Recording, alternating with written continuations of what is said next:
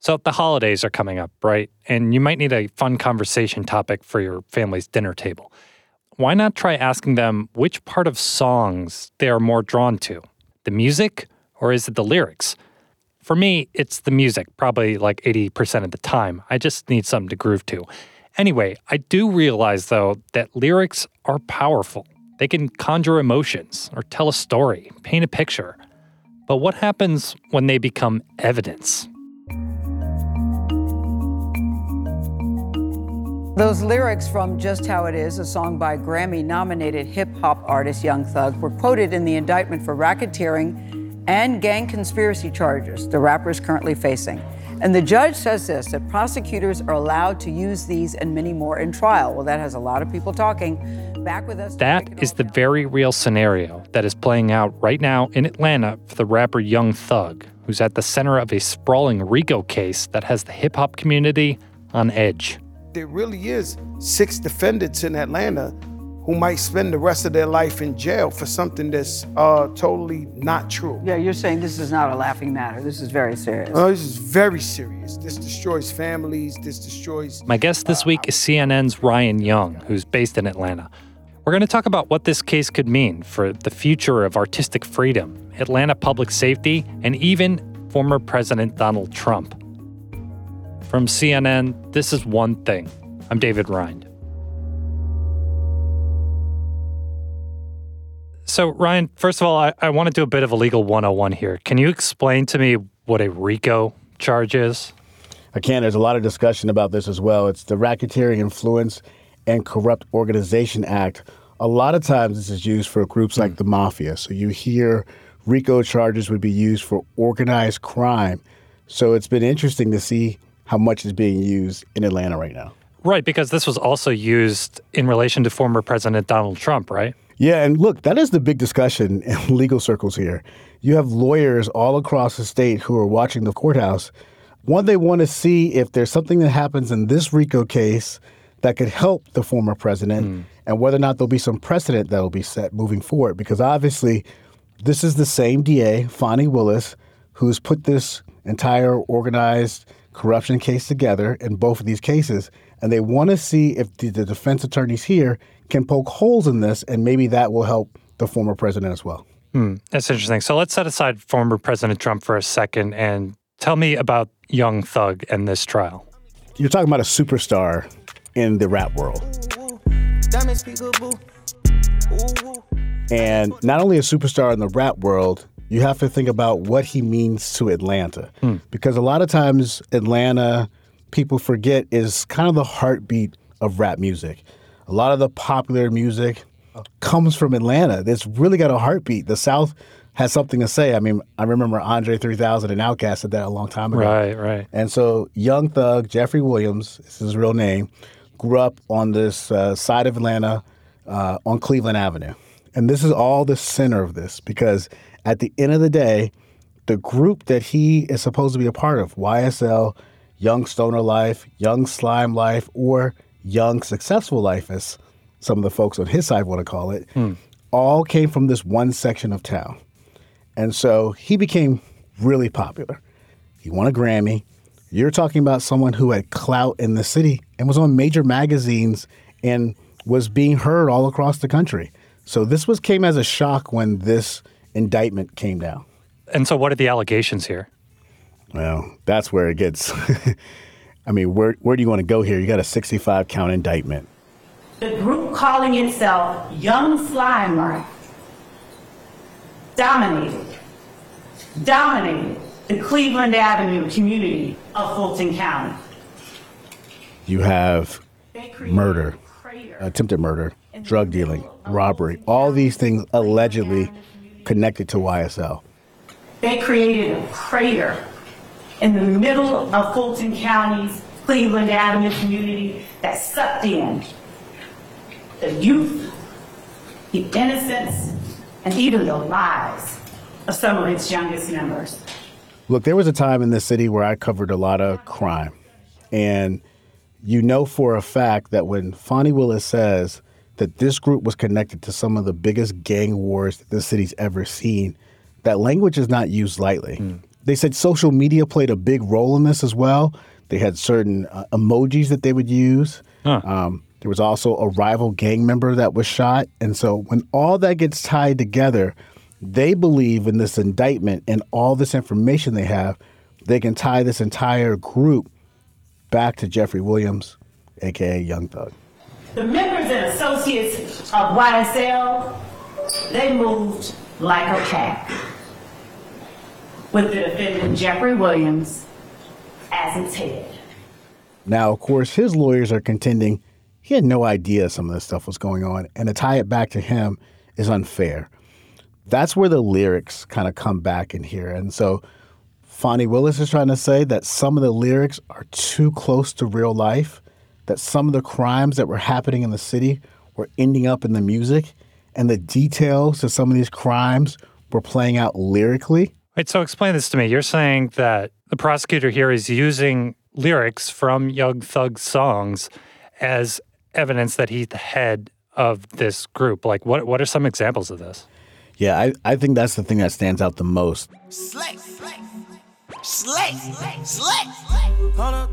There's one that talks about a drive-by, and the idea of the drive-by um, was centered around 100 rounds in a Tahoe. And apparently, in one of these drive-by shootings, according to the DA, there was someone riding around in a rented Tahoe that might have been used in a drive-by, and some of this correlated with some of the information that was in that song. Hundreds of rounds in the Tahoe. The next line has taco. Are rhyming.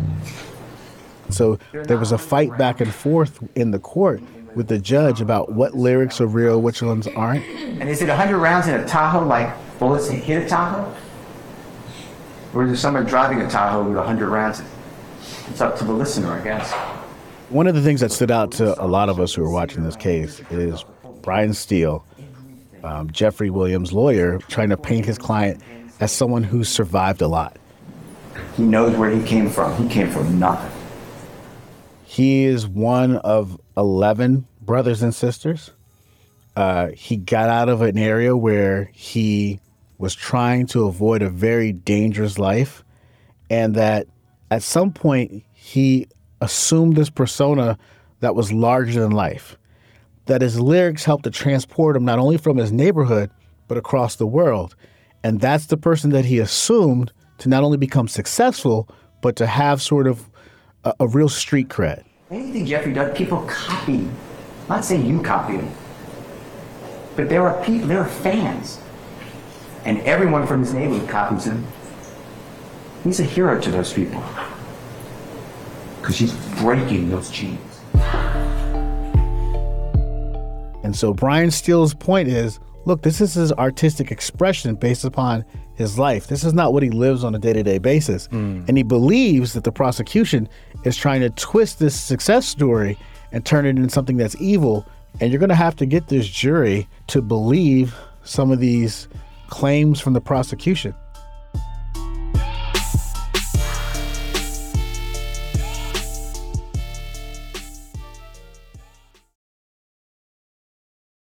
And I guess, where do you draw the line here? Because there's the artistic part of this where it's just artists coming up with lyrics that they may want to get down. But how does that correlate into actual evidence in a court of law? Like, what what is the legal thought behind this approach? That is the thing that I think shakes the musical core of some folks here because they are concerned that in the end that lyrics that rappers use could be used against them in a court of law. Perfect. How long have you been an attorney? About 15 years. Fantastic. I was talking to a defense attorney, Scott Grubman actually, who told me he believes this case has gone too far in the sense of the way everyone was charged. RICO has been weaponized, and I'm not necessarily calling out the Fulton District mm-hmm. Attorney's Office, any district attorney in the state of Georgia. It's being weaponized. It is. If there was evidence tying someone to a murder or drug dealing or attempted murder or a robbery, he believes they should have been charged individually for that, not all together in a mm-hmm. RICO case. What RICO allows is just this idea of, well, you might not have committed the murder, you might not have even been around the murder, but you were somehow loosely associated with someone else who committed the murder, And therefore, we could charge you with it and now put in all of this evidence that wouldn't be admissible in a murder trial, like the lyrics and other types of things. State of Georgia. And there are a lot of defense attorneys who are not involved in this case who are paying very close attention to how this is going to work out. They believe that tying this together the way it is is just too strong of a move forward with the way law works here in the state of Georgia. And I always think of this example. Imagine for a second if an actor like Joe Pesci or Robert De Niro were charged with some sort of violent crime. Would the prosecutor try to put one of their movies, Goodfellas, Casino, where they're committing all these murders, talking about murders, would they try to put that in evidence? No. Why? Because, of course, Robert De Niro, these actors, they're just playing a role. For some reason, rap artists don't get that same privilege. And, And when you think I- about all this, when you tie it back to the lyrics, especially in a community that's tied together with the music industry so closely, everyone who's either rapped, thinks about rapping, is concerned about how those lyrics will play out. Um, sometimes rap music is like Law and Order. Law and Order is close to real crimes, and we all sit there and watch it, and we know that we we've seen this crime before because they're ripping it from the headlines. Well, hmm. rappers are the same way sometimes. They're the news for the streets.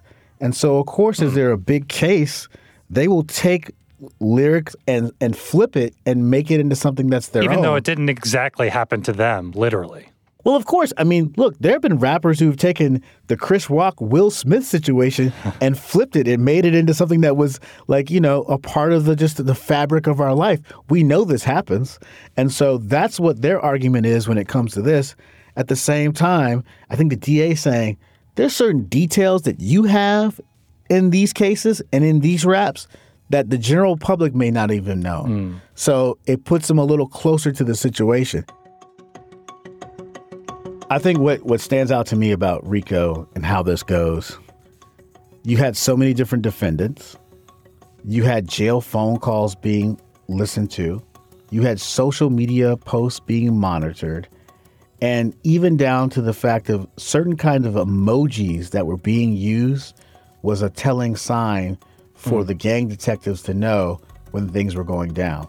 So what they're trying to prove here is okay, there's a greater connection, there's a network here that ties back to different shootings across this city of Atlanta.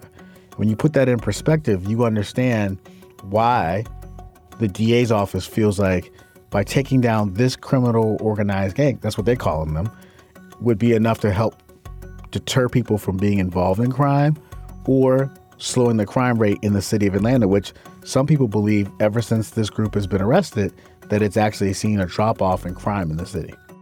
Ryan, thank you. Yeah, no doubt. Thank you.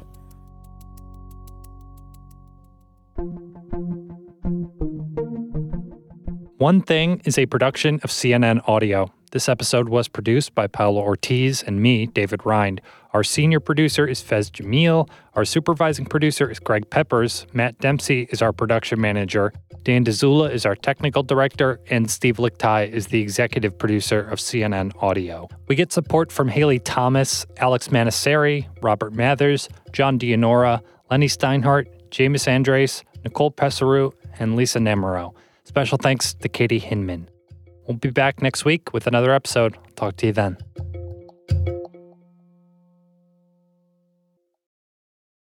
When you work, you work next level. When you play, you play next level. And when it's time to sleep, Sleep Number smart beds are designed to embrace your uniqueness, providing you with high-quality sleep every night. Sleep next level.